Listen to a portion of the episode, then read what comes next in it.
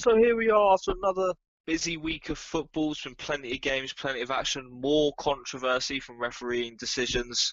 I mean, it's just becoming part and parcel of the game now, isn't it, Dan? Yep, yep. Once again, we're back to having some weird decision to try and make sense of every game. Yeah, and it's certainly, I mean, it's always caused debate, but even more so now, it's really stoking up the fire in every fan's belly when it comes to these minuscule decisions. With, you know, potentially seeing more rule changes.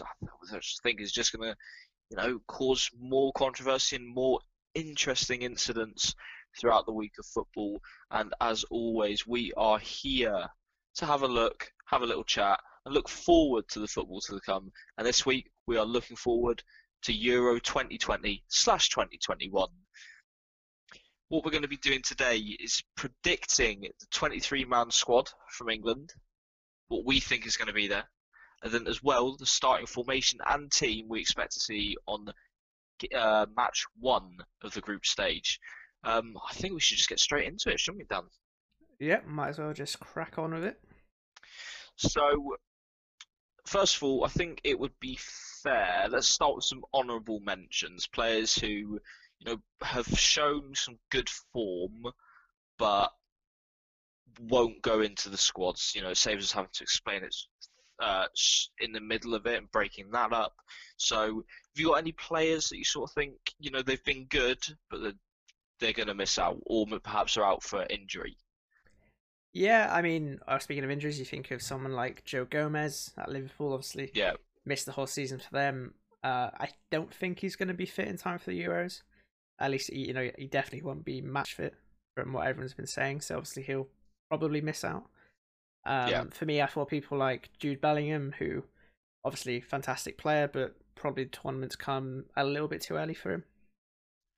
Yeah, and um, Harvey Barnes as well was someone I kind of pointed out who could potentially make it, but I think he recently had a, a pretty bad injury. I don't know how long yeah. it's going to keep him out for. Yeah. And with you know how good England's attacking options are, it's going to take a lot for him to break into it.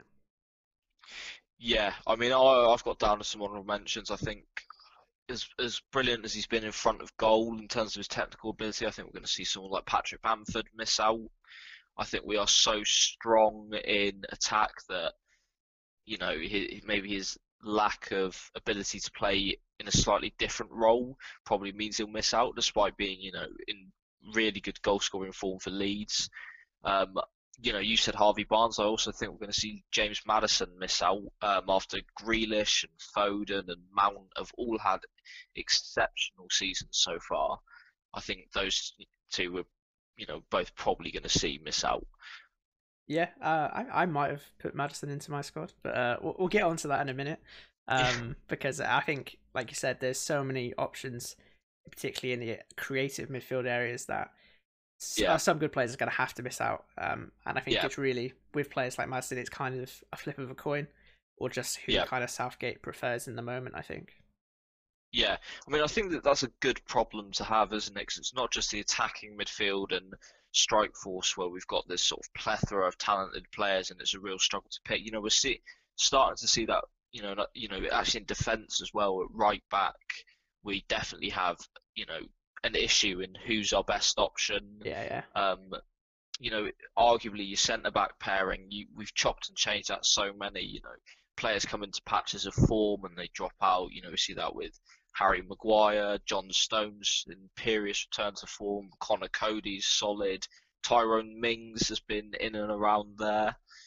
You know, I think uh, England's only real problem position at the moment, you could argue, is left back. But even then, the options we have there aren't weak at all. Yeah, definitely improving. I think, you know, there's one yeah. player who I've been in a left back who, if I you asked me that question 12 months ago, he wouldn't have even been in the conversation. But uh, yeah. yeah, I think it's definitely like you said, very good problems to have for England. Yeah. So I guess we should just get straight in with the goalkeepers. I'm assuming you've picked three. Yeah, yeah. Yeah. So who, who which three goalkeepers have you picked, Dan? Um, I've gone with Jordan Pickford, Nick Pope, and Dean Henderson. I think they probably pick themselves. I think the goalkeepers. Yeah. I, I don't know about you. Who have you gone with? I've gone for the exact same three. I don't think anyone else is in the uh, is in the conversation there. You know, you see some young English keepers have like Aaron Ramsdale have you know they get regular Premier League minutes. Karl Darlow's got regular Premier League minutes, but they're certainly not haven't been at the level of these three. Uh, I say that with a slight asterisk, as Dean Henderson has played sort of a number two role to David De Gea for most yeah. of the season. But when he has played, he has been exceptional. Yeah, I mean, started the Manchester derby um, on Sat or Sunday actually yesterday. Um, yeah. So obviously, I think you know Man United have good faith in him, and I think he is a good goalkeeper. It's just you know De Gea is also a very good goalkeeper. Um, yeah. So yeah, I wouldn't have any concerns about any of them starting really. You know, Pickford will probably be first choice. I think. Yeah, I. I think he'll be Southgate's first choice. He wouldn't be my first choice. I think he's too erratic, especially this season. I think he's been a bit, you know, he's dropped in and out of the Everton lineup. I think that he, he has a mistake in him. Um, yeah. And his little arms certainly let him down.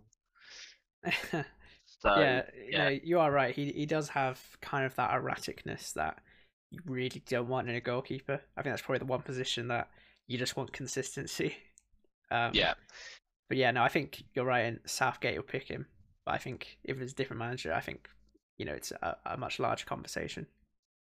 Yeah, and I mean Nick Pope has been reasonably solid in between the sticks with Burnley. You know, he's he's not been. I don't think he's been spect like a world-beating goalkeeper, but he's certainly not been terrible. Um, I, I think he's going to be. I think he's he is dead set for the number two. I think. I think number one is really between Pickford and Henderson. Yeah, well, I think the thing about Pope is he kind of he had a bit of a wobble at the start of the season, I think, and he's kind of yeah. grown into it. And one thing I like about Pope is he's definitely kind of he, he shows up in the big games, which I know playing yeah. for Burnley there aren't that many, but you think of when they beat Liverpool at Anfield, you know, he pulled off. Stop a... mentioning it. I, I can't help it, man. You know, he, he put in a, a man of the match performance, and you know, set you on on this uh, horrible run. Um, yeah. But you know, he shows up in those big moments when Burnley really need him. Yeah, yeah, and you know, Burnley are, you know, sort of a typical, almost a standard typical English team of long ball who fit defend stoically, and you know, he's sort of become a key part of that with some impressive performances in in between the sticks. But as I say, I think in terms of natural talent, I don't think he's quite there for the number one spot. Yeah, no, maybe in a couple of years, but I think he's a, a very reliable number two. Yeah. Um, with that, we'll move on to your selection of right backs. We've got a variable pick and mix of players. You know, we've got different styles of player who actually, you know, have different strengths to their games. So, be interested to see who you've gone for. Yeah, well, you, you know, mentioned at the start of the show that uh, right back is one of the positions that England have a lot of quality. And um, for me, I don't, I don't know how you've you know distributed the place in your squad, but I've tended to go for kind of two players for each position. So at right back, I've gone with Trent Alexander-Arnold and Reece James from Chelsea. Oh, okay. See, I've not gone for Reece James. I've gone for Alexander-Arnold and Aaron Wan-Bissaka. And I've yeah. also taken a third right back because I think he's an interesting player to have because he has played at centre back and at times played well there. So I've also taken Kyle Walker with the idea that he's auxiliary cover in case of a centre back injuries. Yeah, I think Southgate will take Kyle Walker definitely. Yeah, because like you said, he'll play right side of centre back for England. But if this is like my squads, I I wouldn't include him because I think I mean, he doesn't even start for Man City now, does he? No, I mean that's the that's partly down to the impervious form of um, João Cancelo, who yeah. up until the game last night against uh, Manchester United has played really, really well. Um, but you know, Alexander Arnold's Aaron Wan-Bissaka, and then obviously Reece James on your pick. You know, we're looking at three different styles of uh, fullback, aren't we? You know, we've also got Alexander Arnold, who's kind of more of a wing back than a fullback. Wan-Bissaka, who should be told not to do anything but tackle when he goes on the pitch, and Reece James, who sits somewhere in the middle, who's equally as comfortable sitting a bit deeper and you know defending, uh, but also contributes very well when going forward. So you know we're in for an interesting summer, particularly in that position, just to see who plays, and I think that depends on the formation that uh, Southgate goes ahead with. Yeah, I, I think you kind of alluded to it there. I think it just kind of comes down to what kind of right back do you want. You know, it's you know we've got a different kind of players that can play in different kinds of roles for that position. You know, if if you want to go defensively, you got Wan-Bissaka. If you want more of a you know player who's going to whip crosses in all the time, you got Trent. And if you want someone in the middle, you've got Reece James. And for me, I I, I do like Wan-Bissaka, but I, I like playing in a way that you know the the fullbacks are wing backs, so that that's why he yeah. kind of got the nod over uh, Wan-Bissaka for me. Yeah, I mean Wan-Bissaka's been you know reasonably impressive for United, um, but as we say, he, that part of his game is lacking. Is is that going forward? You know, it's sometimes when he dribbles, it looks more like he's just kicking the ball and chasing it rather than dribbling. Whereas, you know, in terms of technical ability, I think Trent and Reece James are arguably a little bit ahead of him. But I think for his defensive capabilities, and from what I've seen of him compared to the other two, I think he's certainly a bit better. Yeah, yeah, no, I, I definitely agree with that. Yeah, and then obviously to touch on Kyle Walker, I mean he's not played a lot recently for City, um, but you know his the biggest aspect of his game is his electric pace. You know he can be caught out of position, and he's almost always going to get back because he's just terrifyingly quick. Yeah, yeah, very, very fast. It always has been throughout his career. My only kind of question marks on him is I think he's does have some kind of disciplinary issues sometimes. You know, he can lose his head a little bit. I think he does. Yeah. You have a mistake in him, which always worries me. Um, in this England team, and yeah, you know, he don't get me wrong. He, he's not a bad player, and if you know we had a bunch of injuries, I wouldn't be you know afraid of him playing there. But I just, I just think we've got better options right now. Yeah, but do you think he'd be, you know, interesting, interesting to have, rather you know a good option to have in the squad as a backup. Also having international experience to pass on to some of the younger players who you know have maybe only played in England for a few qualifiers and the odd friendly prior to this tournament. So I expect we're going to see a couple of players who that's what's going to happen. Um, so do you think he'll be sort of a calming influence in the locker room, be able to sort of help the younger players who might be struggling? Potentially, you know, I think England have got a couple of players like that. You know, you know, when I think of something like that, I think more of you know Jordan Henderson, you know, even Harry Kane. I mean, even Raheem Sterling. You know, he's played a lot of games for England at this point. So I think England will have a good blend of experience and youth. And I, I for the record, I think Kyle Walker will be in Southgate's squad because I think he'll play him as a centre yeah. back. But um, no, I, I do think that those kind of experienced players will be useful for what will probably be a young squad. Yeah, well, speaking of centre back, who do you think he's going to take? How many? First of all, how many do you think he's going to take, and then who do you think he's going to go for? Well, with Southgate, I think he'll take quite a few, um, because obviously I think he's going to play three at the back, or really five at the back. Yeah. Yeah. Um, for me, I've gone with uh, John Stones, Tyrone Mings. Uh, Tyrone Mings is that? um, uh, Mings, uh, Harry Maguire, and Michael Keane. I think Southgate might also put in Eric Dier or someone like that in there. Yeah. Yeah, I mean, I've I've gone for a similar four centre back pick to you. I've also taken Stones, Maguire, and Keane. Instead of Mings, I've gone for Conor Coady from Wolves. Yeah, uh, I think that's a good shout as well. Yeah, I mean, without Jimenez, uh, Wolves haven't looked fantastic which I think you know, considering they're such a such an interesting team to watch last season. You know, they're sitting in 12th, but I think they've been helped a lot by you know defensively they've been solid at points, and I think that's been a, a lot down to Conor Coady. Saying that, they still conceded 37 goals, which isn't great. You know, they're conceding well, just just over one goal a game on average, but that he is playing well. I think you know that that doesn't necessarily point to um, his form, and I think oh, I think he'll be in there over Mings. Yeah, I, I think it probably comes down to what kind of centre back do you want. I think I've put Mings in mainly because I think he offers a lot more pace than the other options.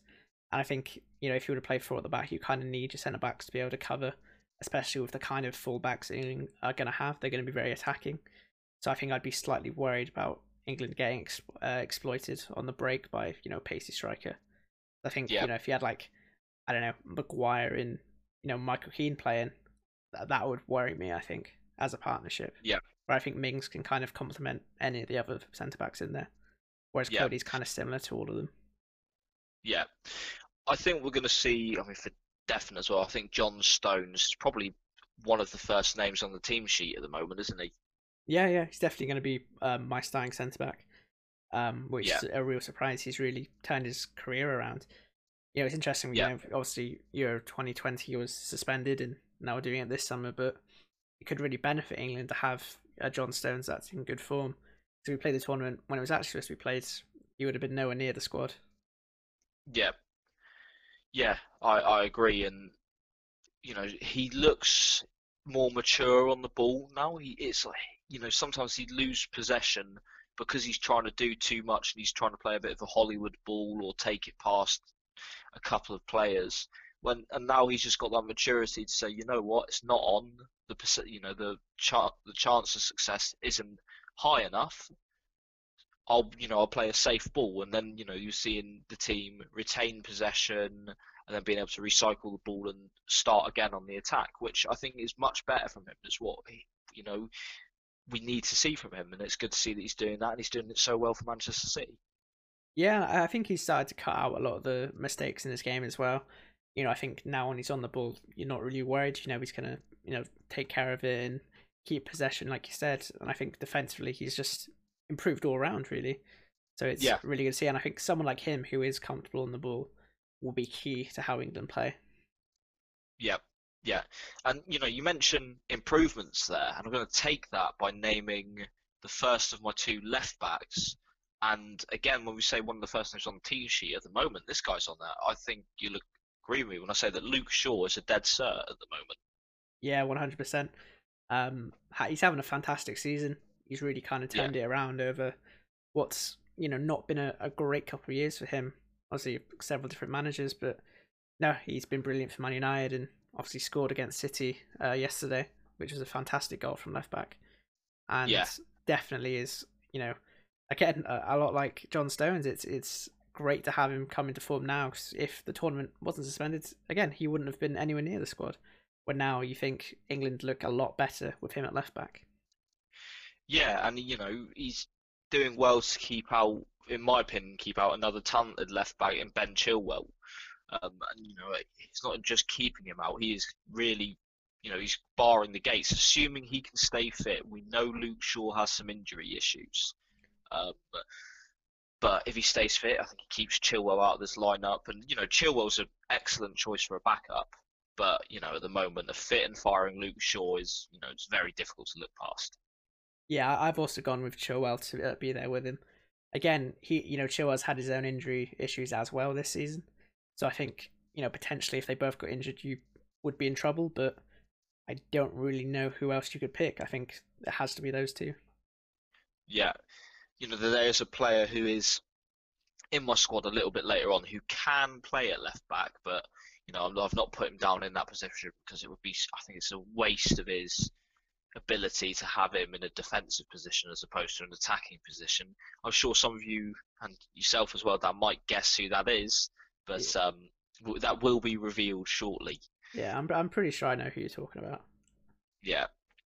Um, just before we get onto our midfield and strikers, let us know what you think of your England squads, or our England squads rather, and let us know who you would have in over us. Perhaps am I being a bit mental putting Conor Coady in over Tyrone Mings, considering that Villa are well three places ahead of them with two ga- two games in hand. You know, should Mings be in there? Or is it perhaps the debate at right back you want to chip in on? But anyway, do let us know on Twitter. Our Twitter handle is in the description of this podcast, and we will be looking forward to having a conversation with you guys there. Right. So, midf- midfielders, Dan. How many have you taken? Uh, how many have I taken? Let's count. Uh, one, two, so I've taken six midfielders.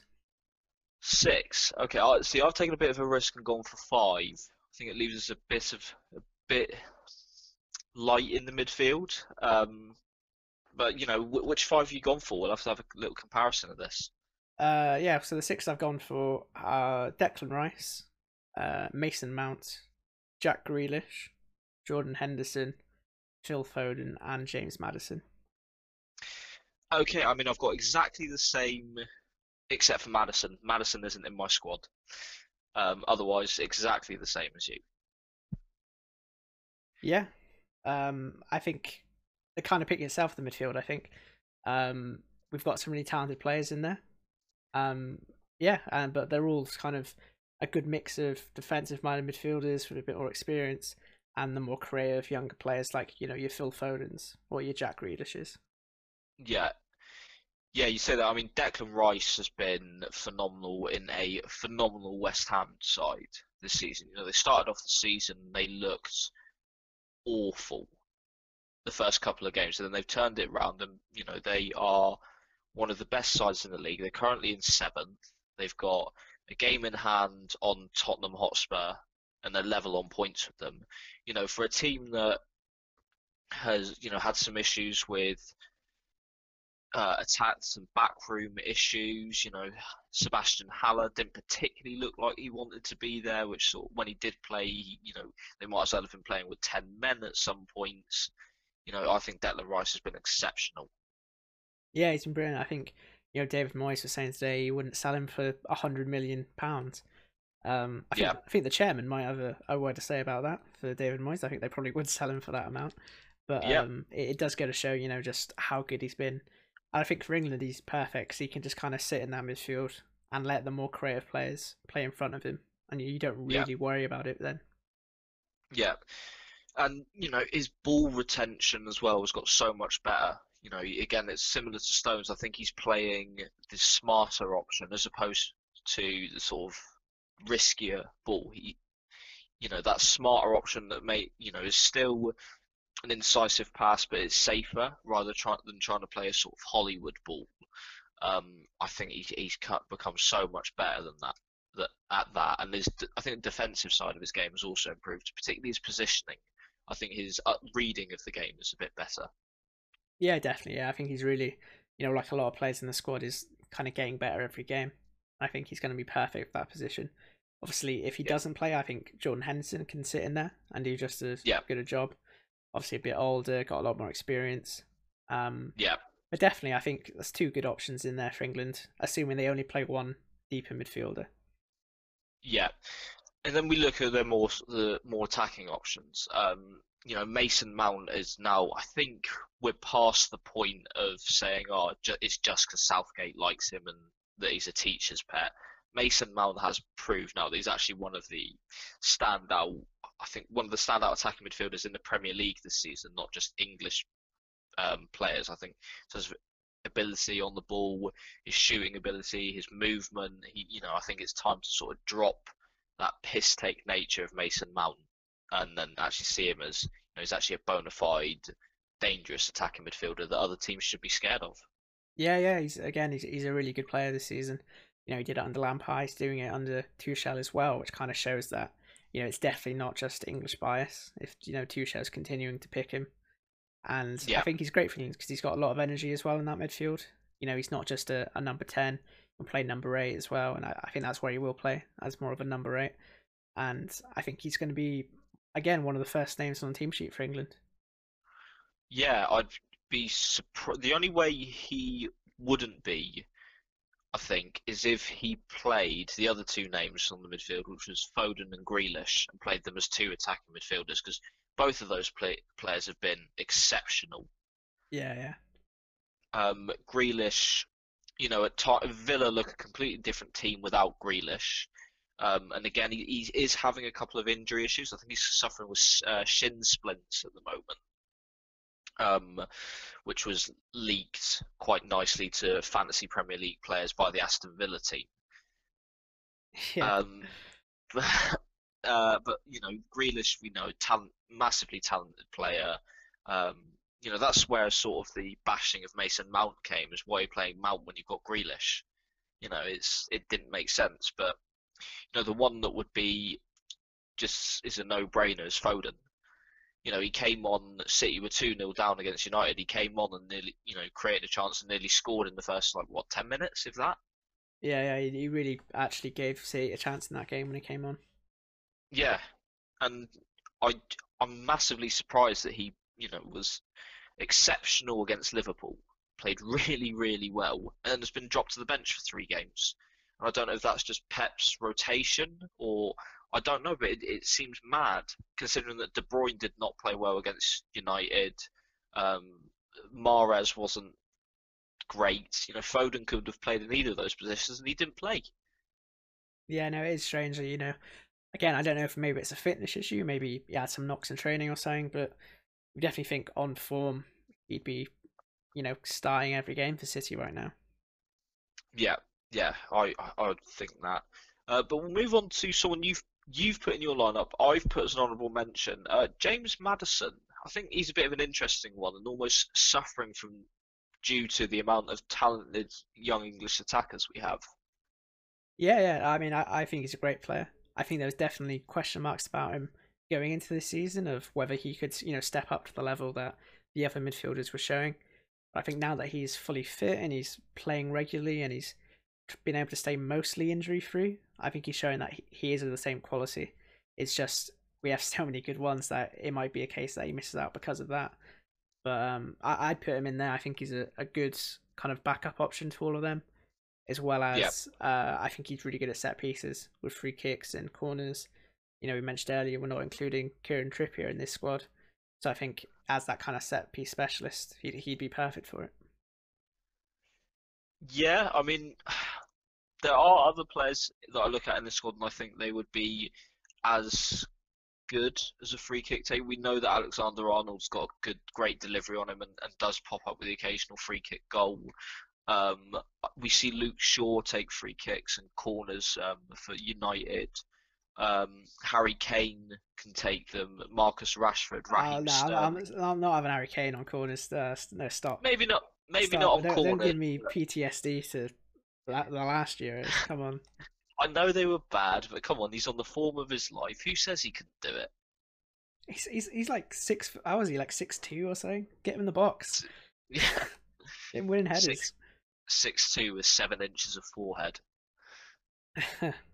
no, I mean, I mean, I, I meant, you know, Maddison. He isn't just a set piece specialist. You know, you are right. There are plenty of players that can do it for England, but I think it's always a bonus to have in your locker. You know, you bring him on with sort of five, ten minutes to go, and you know he's going to put you know quality into the box. Yeah, yeah. Um, oh yeah, I, I think he has fallen victim to just this talent boom that England have got in attacking midfield. You know, uh, the emergence of Phil Foden, Jack Grealish, we always knew was a talented player, but now doing it regularly in the Premier League. Um, Mason Mount stepping up a gear. I just really do feel for a bit, and I think he's had a couple of injury issues as well, which haven't helped him. So now that's the midfielders done. Do you want to take us through your attackers, Ross? Yeah, I mean, I think it's an interesting attack. You know, as as you know, we sort of made reference to, there are players who can play in other positions. You know, with a sort of a theme between both of our squads is there are players who can go and play somewhere else. So um, I've gone for Sterling, Rashford, Bukayo Saka, Harry Kane, Dominic Calvert-Lewin, and Jadon Sancho as my six attackers. Yeah, so I, have gone with the uh, exact same uh, six attackers, which obviously means that you obviously took an extra defender in Kyle Walker, whereas I had James Maddison in the midfield. Um, but yeah. we've gone with all the same attackers, and I've kind of gone through a similar thought process of you as a lot of them can play in multiple positions. Uh, you know, obviously Harry Kane and Calvert Lewin are strikers, but the other four can all play left wing, right wing. I don't think it really matters. Yeah. I think even Rashford, yeah. maybe even Sterling, could probably fill in at striker if they had to. Yeah. Um, but I think that's you know a lot of uh, variety in sort of positions and playing styles there. Yeah, and I know you know Saka can even fill in at left back in case we have an injury, you know, real big injury issue there. So I think to have a young, talented player who's also versatile, who has performed in multiple positions, is vitally important. Um, I believe Rashford is one of the highest uh, for goal contributions of any player under the age of 23. Um, I think he's only behind Sancho actually in goal contributions for the age of under 23. So, you know, is it tight? Do you think Marcus Rashford as a player is almost like a little bit underrated, a little bit disrespected? Possibly. I think he's in a kind of a tricky situation at United, whereas I feel like he plays every minute of every game.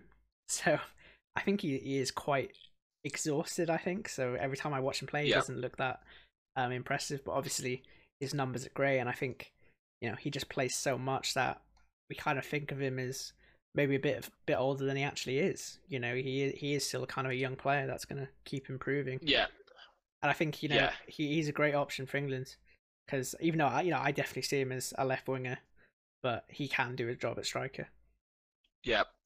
Um, you know, but speaking of strikers, you know, to have a player of his ability able to play there, you know, is also excellent cover for Harry Kane, who we know has just been exceptional this season. Scores goals, he creates goals. He's, he's almost doing what he wants. Without him, Spurs look like a mid-table side, um, which, to be fair, they're not far off now. But um, he's he just brings something else to any team he plays in, and he's just clinical in front of goal. Yeah, yeah, he's he's, he's a brilliant player. Like I said, you know, creating goals, scoring goals. I think he can probably score from anywhere on the pitch. He's you know he's that good. He's he's that kind of player. Um, yeah, just brilliant. Obviously, I think he it'd be him and Henderson, uh, obviously vying for the captaincy. But I think both of them yeah. are, are good leaders to have in the dressing room. Yeah, yeah, certainly capable of maybe a vice, if not the captain. Um, yeah. We've also got to touch on Calvert Lewin as well. well. I mean, what a season he's having, considering he was sort of a maybe a 10 goal a season striker last season and his previous couple of seasons, and now under Ancelotti, he looks like a completely different player. Lethal finisher, you know, quick, physical, tall bastard of a striker. Like you know, teams don't want to come up against him. Yeah, he's very difficult to play against. You know, he was kind of I think getting to the point of his career where it was kind of make or break for him, where he was either going to be you know a striker that could potentially be you know in the top four and fighting for that kind of area, and you know England in the England squad to being like a, a mid-table, you know, lower kind of lower Premier League player. I think he's kind of shown that he is good enough to be playing at the top level. He is only you know 23 still, so again he's another player that's going to yeah. keep improving. But he definitely gives England a more direct option. You know, if you're chasing a game one 0 down, ten minutes to go, you have him and Kane up front. You know, you're just throwing the ball in the box through you know Trent or Reece James. You know, you're going to get goals in the air with them. I think. Yeah, definitely. Um, here's one for you then. We've both taken Jadon Sancho, right? And we know he's been tearing up the Bundesliga. He's been a bit rocky this season, but over the last sort of month and a half, he has just decided he's going to play again. I don't know what happens. He's gone back onto sensational form um, and is playing really well for Dortmund. But you know, we're seeing this trend of players c- coming over from Germany and playing in England and struggling. And I think it's fair to say that while Sancho has been good for England, he's certainly not been the top, top, top level player we were expecting. It was a little bit disappointing in an England shirt. Do you think that is down to, you know, perhaps it's just this Bundesliga curse that we're seeing that's affecting players like Havertz, or is it just maybe the, it's, well, not maybe, it's in likelihood the English media doing their usual of overhyping a player. They don't reach these ridiculous levels, and then they're slating them. Yeah, I, I think it's definitely a bit of overhyping. You know, I think he is, you know, a brilliant player. Even you know if he's playing in the Bundesliga or wherever, I think he, he still plays well. I think also when he has played for England, it's kind of come under bad circumstances for him off the pitch, where it's either been you know he's slightly out of form in Germany or you know he's been linked to Man United a hundred times and he's dealing with the transfer speculation, or when there was you know off the pitch issues for a while. You know he kind of had to deal with that for most of his England appearances. So I think we're yet to kind of see a top form Jadon Sancho in that England squad, which I think Yeah, he looks to have got back to his best. So hopefully he can just kind of stay focused on that. And I think England have a you know a brilliant attack into the Euros. Yeah, yeah. It'd be interesting to see how he plays as well in tandem, whichever right back is chosen, depending on the formation as well. Because you know we saw that because Trent Alexander-Arnold likes to attack so much. Sometimes I felt that he kind of choked Sancho a bit and squeezed him out and made him ineffectual uh, in this England's team. And you know I'd hate to see that happen. But you know, speaking of that, I think we say what our starting 11s are. I think, you know, are we going to play them together? Are we not? Is there going to be, you know, a shocker of who you start? Who are you going to start? I don't know. So, I guess we'll start with uh, what's your formation? What formation do you think that England should go forward into the Euros with? Yeah, so so if I was picking the team, you know, Southgate gets sacked, they, they give Dan Newton a call, which they should. Um, I I would uh, line England up in a four three three. I think it's what everyone plays these days. I think it's good. I think it's the best formation really. Um, for the record, I think Southgate will play like some stupid five at the back system, which is rubbish. Yeah, but uh, I think we'll probably see him play a five five two three. yeah, I yeah, think I agree. Um, and I fully expect those two centre mids to be defensive midfielders and us trying to figure out why the fuck is Foden on the bench. But Yeah. So for yeah, me, that's what I expect to see. um, yeah, so I've I've gone with Pickford in goal. I think if Henderson was playing every week for Man United, I might have picked him, but I think Pickford's got a lot of international experience, so I think it's useful to have him, and I, I think he's improving this season. You know, didn't start great, but I think he has gotten better. Um, at right back, I have gone with Trent. You know, again, having a rough season, but I think he is good quality. Um, my centre back pairing might be a bit controversial, um, but I've gone with John Stones and Mings to play together, just because I think they're two players that would complement each other quite well. Whereas I think all the other players are quite similar. Whereas I think Mings is a good partner to any of them, and I think you just pick Stones over the others. Yeah, Uh, at left back, starting Luke Shaw. Again, best left back we've got. Having a great season. I don't really think you start uh, Chilwell over him. So then sitting in front of the, the back line, I've got Declan Rice. Ahead of him, Mason Mount, Phil Foden. Uh, and on the right wing, I've gone with Jadon Sancho. And on the left wing, I've gone with Raheem Sterling to be behind Harry Kane up front. nice. Yeah, that's, that's a strong lineup. Um, there's a, a few pointers, you know, th- places I'd, I'd disagree with because I've I, well, first off, I have also agreed with you and gone for a four-three-three. As you say, ev- a lot of teams utilise a four-three-three. A lot of Premier League teams and Bundesliga teams use a four-three-three. Why are you trying to then get these players playing and learning a system that you know you only get them for a couple of weeks at a time? Surely you should take advantage of the fact that they play four-three-three almost every week and then you just tweak the fine points of that system. They know they understand the positioning of that of that system or a four three three formation. Just make the tweaks around that. It, you know, gives you less to do and gives you more time to think tactically rather than this is the shape. They know the shape. Every team plays it. So go four three three. Please don't do a five back, Gareth. Uh, but in that team, I've actually gone for Dean Henderson in goal. Yeah. Um, and again, I'm going to caveat that is with, you know, Solskjaer isn't playing De Gea for about a month and a half. You know, I think he's just had, he's been in Spain for the birth of his child, and uh, Solskjaer sort of said, stay out there. Whether or not that's because he's being a nice, compassionate human being, or they are trying to shuffle De Gea out the door, I'm not too sure. Um, I had a really tough choice at right back, but I have also gone for Trent um, at right back. As you say, tricky season. I said earlier, I th- there's a risk he chokes Sancho, which would be, you know, Sancho having to then come in field, which consequently chokes uh, either Foden or Mount. You know, the, the competing for space in the attacking uh, area, which just could nullify them. Um, I've gone for John Stones and Harry Maguire in the centre. Um, Luke Shaw at left back. Uh, the same midfield three as you, with Declan Rice sitting, Foden and Mount ahead of them, and then the very similar front three, except we've gone for Sancho, Kane, and Rashford on the left wing. Yeah, yeah. I mean, I don't massively disagree with that. Um, I think it's just kind of personal preference comes into it at that point. I think, you know, for me, I just I think Harry Maguire at the back, and maybe it's just me. I I just I don't rate him. I really don't like Harry Maguire. Um, I just don't think he suits the way England want to play either. You know, I think he is more of an old-fashioned centre back. You know, I, I, he's just not having a great season. I just think, you know, if you're going to have Shaw and Trent bombing up the wings, I think you've got to have someone with more pace back there. I think Maguire would just get exposed, really.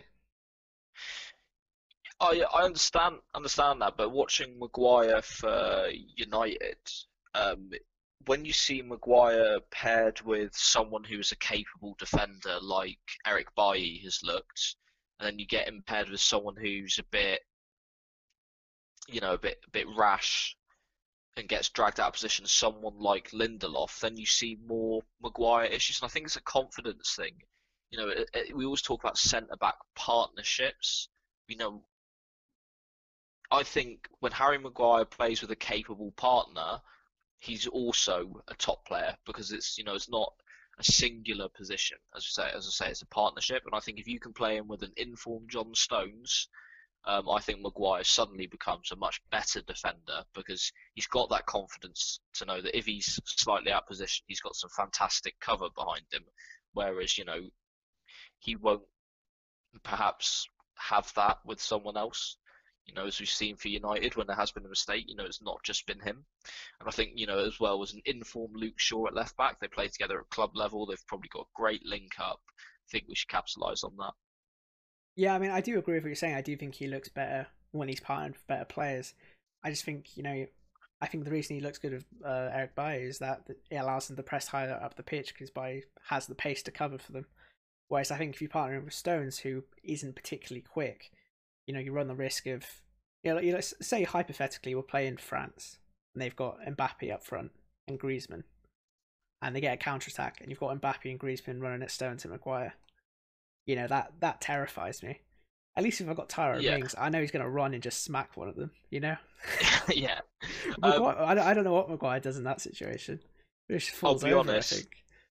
I'll be honest. If just Mbappe and Griezmann are running at them, even with Trent Alexander-Arnold at right back, because let's make no mistake about it, he's not particularly quick for a fullback either. You know, that the only I think the only player who's got a chance of getting near them is Luke Shaw. Yeah, but I mean, at least if you have one quick player at the back, because we're assuming the fullbacks are already up the pitch. It's already too late for them; they can't get back and cover. Yeah. So I'm just, I'm just hoping that you know Mings can do something. I, I, but again, you know, it's a personal preference. I think. Yeah, yeah. I think you know we've got some uh, uh nailed on choice of centre back in John Stones. I think you know we said about earlier about Joe Gomez being injured. I think if he's if he was fit and had played a full season, I think he, you're probably be looking at Stones and Gomez as your starting partnership.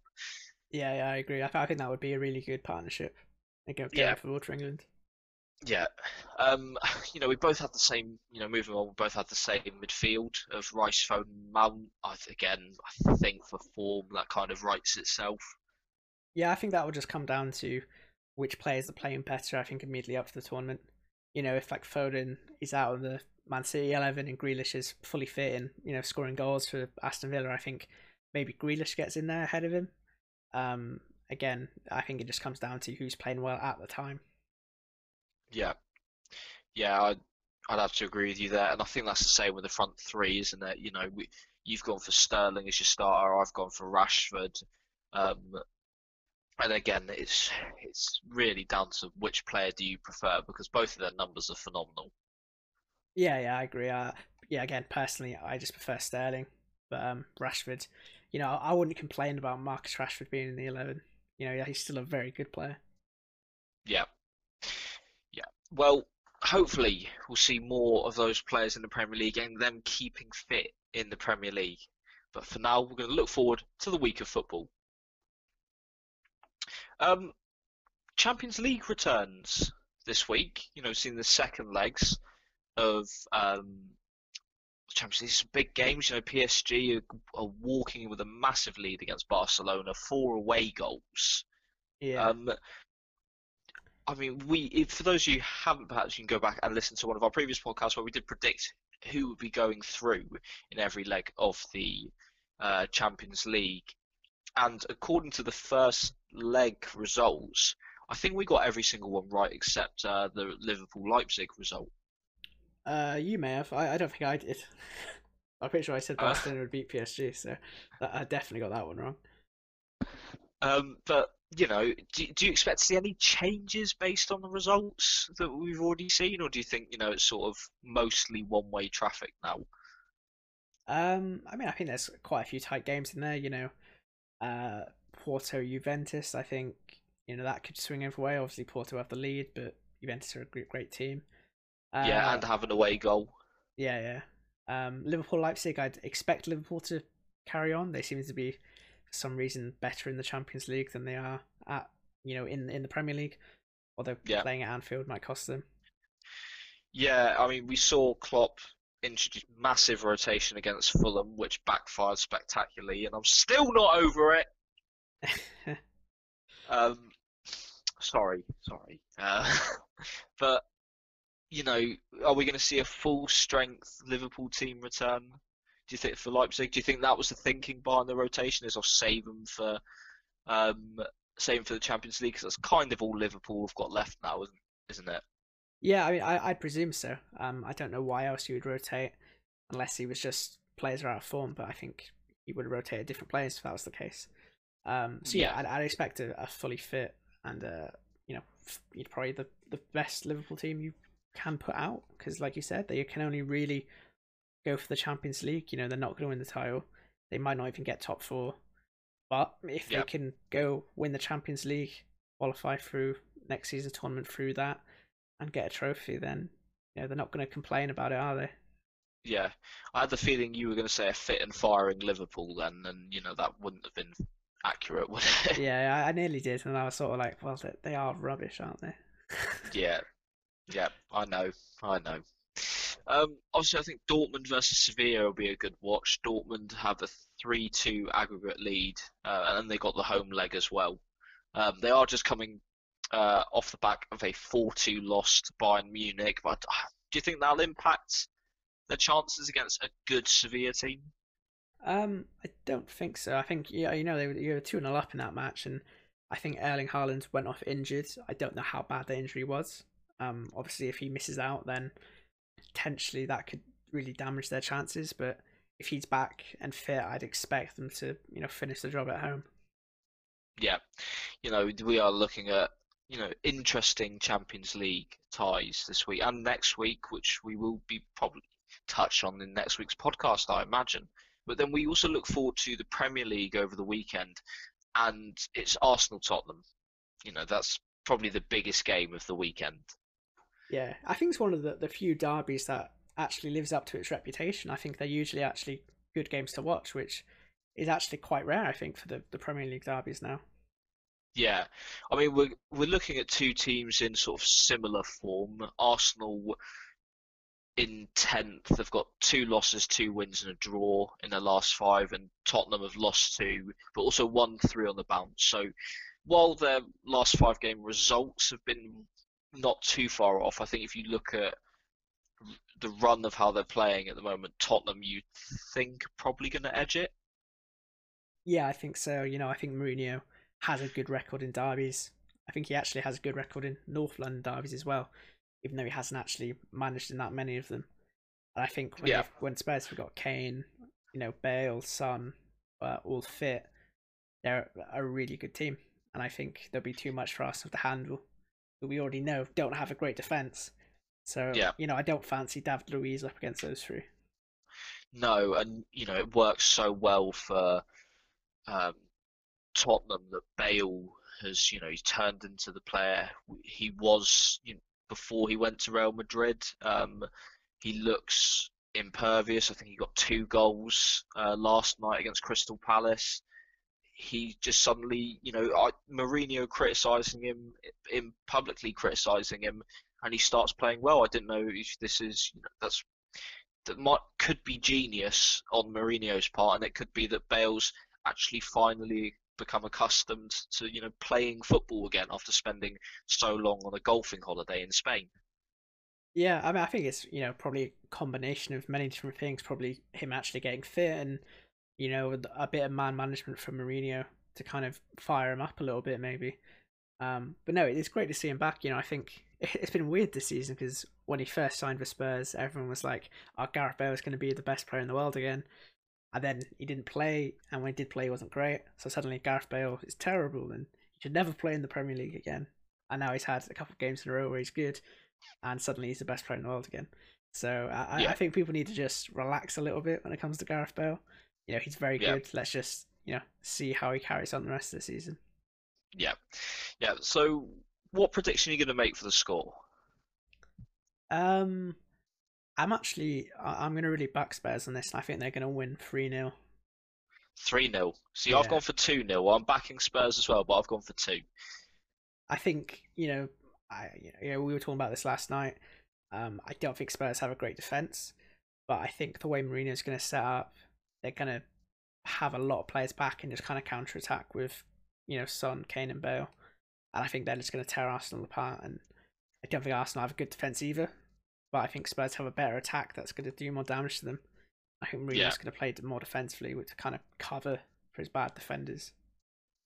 Yeah, I mean, you know, that's kind of what we've almost come to expect from Mourinho against traditional big sides. Um, he sits back and defends, and you know, and then tries to launch a counter attack, and that counter attack didn't work without Kane. Yeah. Um, but now you've got Kane back, who you know doesn't, he's not missed a step, and now you've also you've got Son, who we know is a fantastic player, and now you've got Gareth Bale, who has just decided, like we say, he's just decided he's going to play well again. It's you know could be frightening for Arsenal. Um, and if Tottenham don't sit back, because I don't think Arsenal are going to ever sit back, not under Arteta. They don't look like they want to do it, and they don't look like they're capable of doing it. Um, yeah, not th- anymore anyway. I think no. they definitely decided they're going to play more on the front foot. Yeah, and I think that could actually work pretty well for Tottenham if they decided to just edge forward a bit and you know try and capitalise on that. I think it you know, I've gone for 2 0, but and you've gone 3, but it could potentially be more. Yeah, no, I, I agree with all that. Yeah, I think it's going to be a, a very good day for Spurs and a very frustrating one for Arsenal fans. Yep. But unfortunately for Spurs fans, you do have to wait to the weekend, as do we, because both looking forward to that game. Because we have reached the end of the podcast. Thank you so much for listening. Do look after yourselves, and we'll catch you next time.